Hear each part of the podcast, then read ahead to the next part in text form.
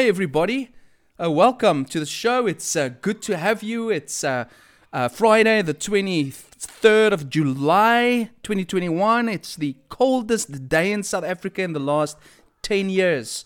And the topic for today is Should we forgive those who hurt us? And this is the fundamental question for today's podcast. I will, however, be dealing with something else briefly.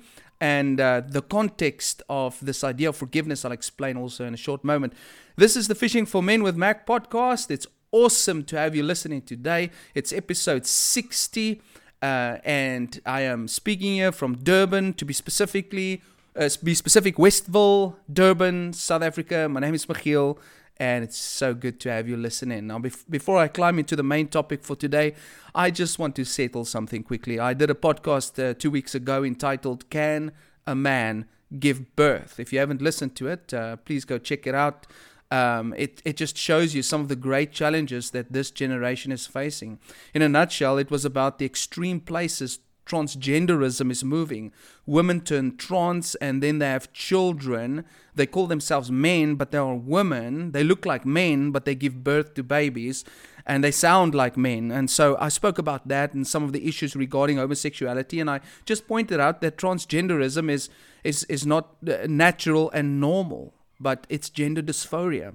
And I also spoke about homosexuality that is clearly not a creation of God, according to Romans in chapter 1. And what we're finding in the LGBTQ uh, community is that they're trying to normalize the idea that gender is on a spectrum and that is just simply not the case in the mammal uh, mammal kingdom. It's not the case in God's creation. And uh, after that podcast, I realized that I was a bit harsh. I had a few conversations with people, had some response from people, and you know, I came across a bit insensitive. And I just want to correct that because I don't think it is correct to be insensitive about things like that. You know, it is it, it is something. I'll be honest with you, it's hard for me to to accept that a man thinks he's a woman or a woman thinks uh, she's a man. And, you know, it, it, it makes me go crazy to know that there's going to be a man participating in a women's sport at the Olympics. And, uh, you know, it, it, upsets me um, personally, but I can't let my personal um, belief um, discredit the idea that some people out there are just struggling with it. You know, there's a there, there are people out there who deliberately practice homosexuality, and then there are people out there who's got a predisposition towards it. Just like there are men who struggle to contain their lust and who can't be faithful to one man. Sin is sin, and so um, you know how, how do how do Christians treat sin? You you got to treat it the way that, that Jesus did, and um, Jesus didn't. Um, it, Jesus didn't just condone all things, but he had love and mercy towards people that he also didn't agree with. And so um, I, I, believe we need to love all people, even, even if we find their life choices abhorrent and people have struggles. And we need to be kind and tolerant and merciful, but also stand firm for the truth. And I think in that podcast, I was just, you know, I, I didn't show any sensitivity towards people like that. And, and, and since then, um, things have gotten worse. There's a documentary making headlines of a man trying to breastfeed the baby his wife had birthed that is also now a man. Okay, so it's extremely strange. You can go check it out on YouTube.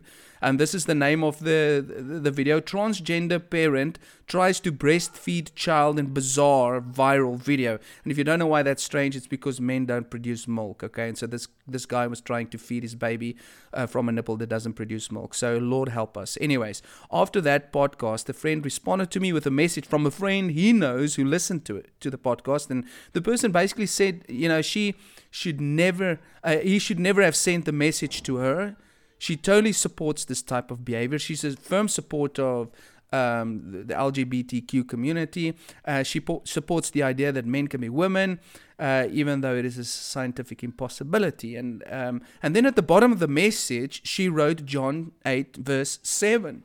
And I want to talk about that briefly and explain some things because people are very confused about this text. It's not the first time that I've seen people point this out. The text that she's referring to says this and you have you've heard this before. If any of you is without sin, let him be the first to throw a stone at her. If any of you is without sin, let him be the first to throw a stone at her. And if you don't know the story, it's a woman that was caught in the act of adultery that was brought to Jesus, and they wanted to hear what is his verdict. Should she be stoned or not? And so what this girl it, it, was and so Jesus responds to them and says, "Okay, if any of you guys are without sin, you guys throw the first stone at this woman that was caught in the act of adultery." And so what this girl was trying to say by using this text is hey, you guys have sin. I mean, you you doing the podcast, you Mac, you've got sin. You, you might have different sin, but what makes you think that you've got the right to judge the LGBTQ community? What right do you have to judge a lesbian or a gay person or a transgender person? And, and she's got a point, right? Well, just a, a few things that I want to respond uh, to that. Uh, first, she admitted through that text, by quoting that text, that lesbianism, gay, bisexuality, transgenderism, queer is sin. Isn't that what she's saying? Yes, it's true that we all have sin. I too. I've got a lot of sin. I've got a lot of sin, man. The problem is that the LGBTQ community doesn't see their behavior as sin. And she made a mistake by quoting that verse because she was basically then saying, well, yeah, she agrees that what they're doing is sin, but I can't judge them because I have sinned too. Um, I admit that I'm a sinner and I repent. The problem is the LGBTQ community doesn't feel that there's any need to repent, and they're trying to push the idea that the the way they view gender and sexuality is is normal, and those who do believe in God are trying to say that it's God pleasing, which is not the not the case at all. And they're trying to say that it is um, it is it is part of nature when there's no scientific evidence that it is part of nature. It's a psychological problem.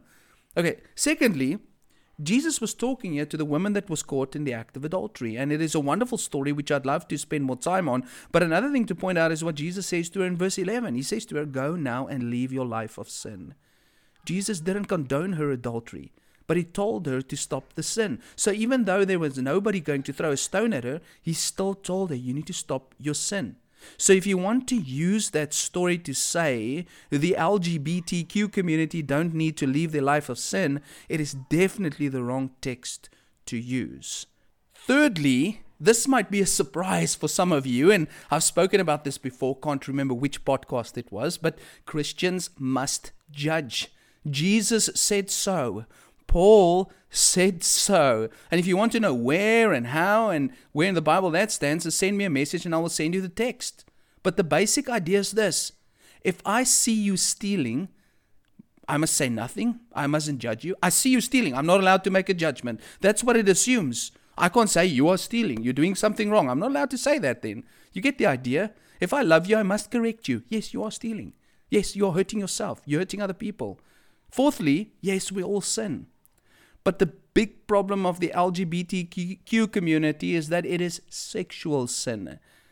And Paul says, All other sins a man commits are outside his body, but he who sins sexually sins against his own body. And so sexual sin is more serious. And we saw this in Romans chapter 1 as well. That when the people departed from God, what's the first place where they experienced depravity? It was in their sexuality.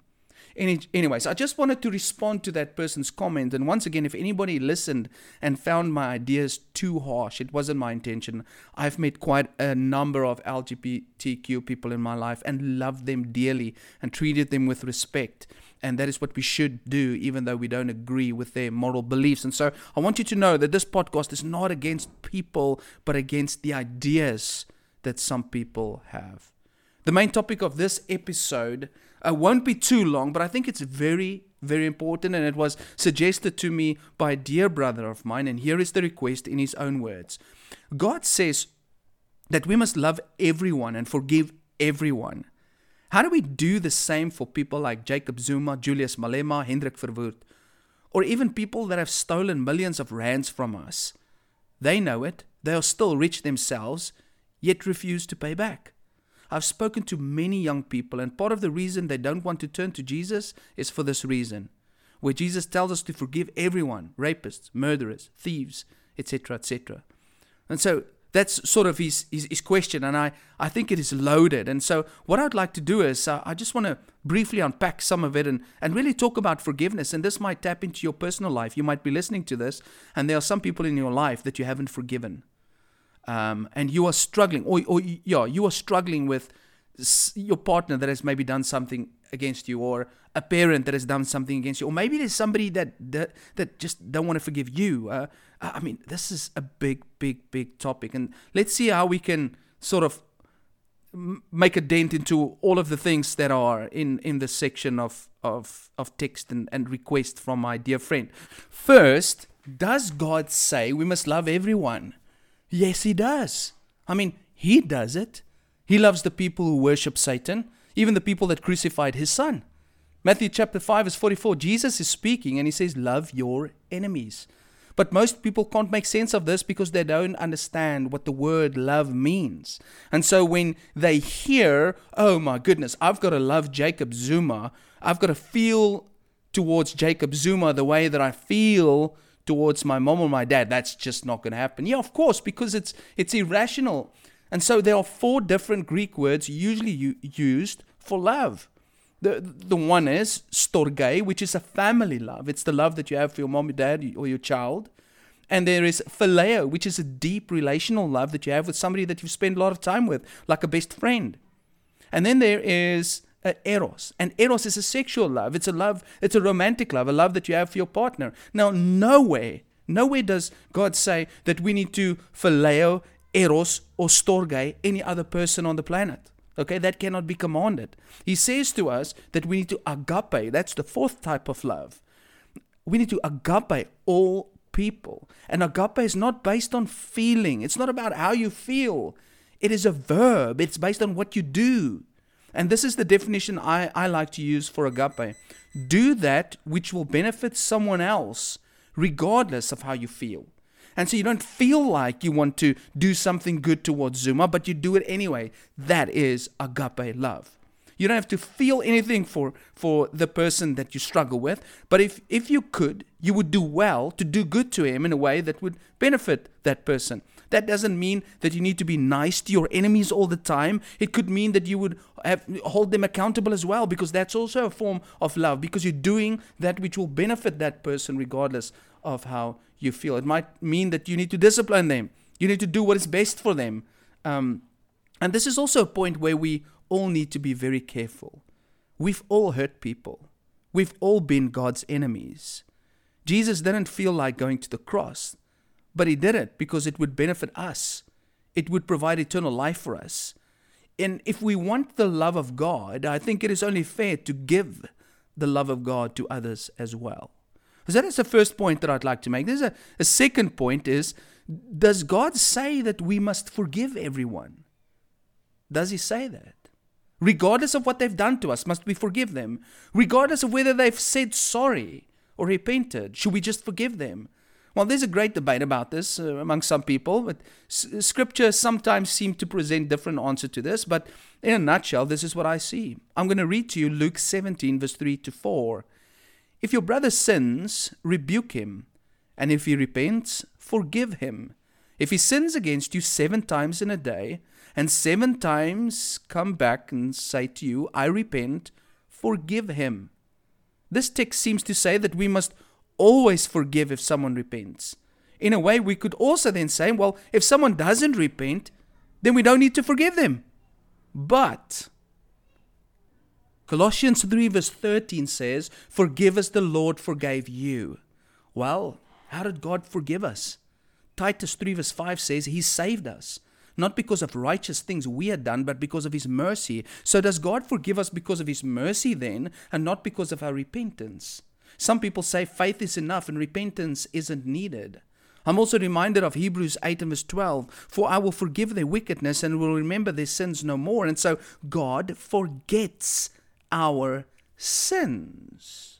That's how God forgives. God forgives in a way that He forgets our sins. And so, in any case, after reading these texts, how do we make sense of it all? Should we forgive and forget? Isn't that the big topic that people always bring up? Should we forgive and not forget? Should we forgive only when the people who have hurt us have repented, said sorry, admitted that they're wrong? Let me give you a conclusion to the matter. Forgiveness without repentance is an anomaly. Jesus didn't teach that. Jesus didn't say that we need to forgive even if people don't repent, and God doesn't do that. God doesn't forgive us unless we repent. Secondly, forgiveness with repentance is a must. If someone has hurt you and said sorry, you have to forgive. It is the right thing to do. It is what Jesus would do.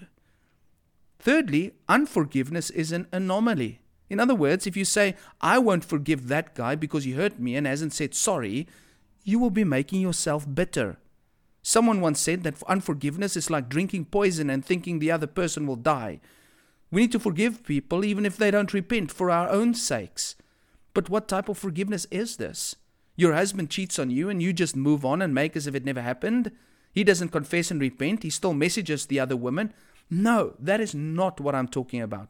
And that brings me to the next point forgive while forgetting. I think that's the goal. Forgive while forgetting. Your husband cheats on you and you must just forget it ever happened and continue with the relationship as it was before. No.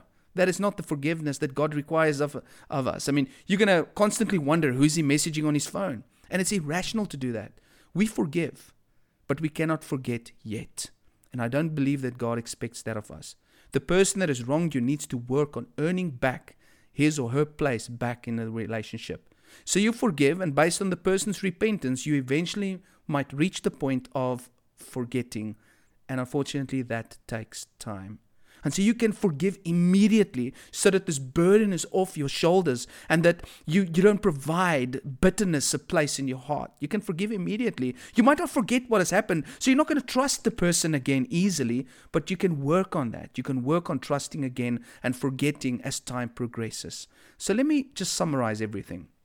Yes, we must forgive for our own sake, for our own peace of mind. To release bitterness, we need to let go, even if people never repent. Yes, when people ask forgiveness, when they repent and say sorry, you have to forgive them. You have to. Even if you forgive people, it doesn't mean you must immediately forget. It will take time to forget, and it will depend on the p- repentance of the person. Uh, forgetting and forgiving doesn't always happen at the same time. The better the person repents, the easier it will be to forget the trespass. Now, to get to the issue that people have against the rapists, etc., that Jesus says we must forgive. So I take it works like this. I cannot, and this is sort of the idea that I got from the message. I cannot become a Christian because Jesus says we must forgive people who commit the most horrible crimes, and I can't let them get away with that. A few thoughts from my side. If God exists, they won't get away with it. There will be an ultimate judgment. God will have his vengeance against the people who have hurt others. Okay? So, secondly, God doesn't require you to forgive someone who didn't sin against you. He will hold them accountable. Remember also that forgiveness is for you. It's not that for that person. Thirdly, if your heart is not willing to give grace and mercy to people, then you are also not deserving of the grace and mercy that God offers. We have to be careful. We can't expect mercy from God if we're not prepared to give mercy to others. Love you guys. Talk again soon. Any topics that you've got in your mind you'd like me to address, please don't hesitate to let me know. I Hope there's been some blessing in today's talk. Love you guys. Bye bye.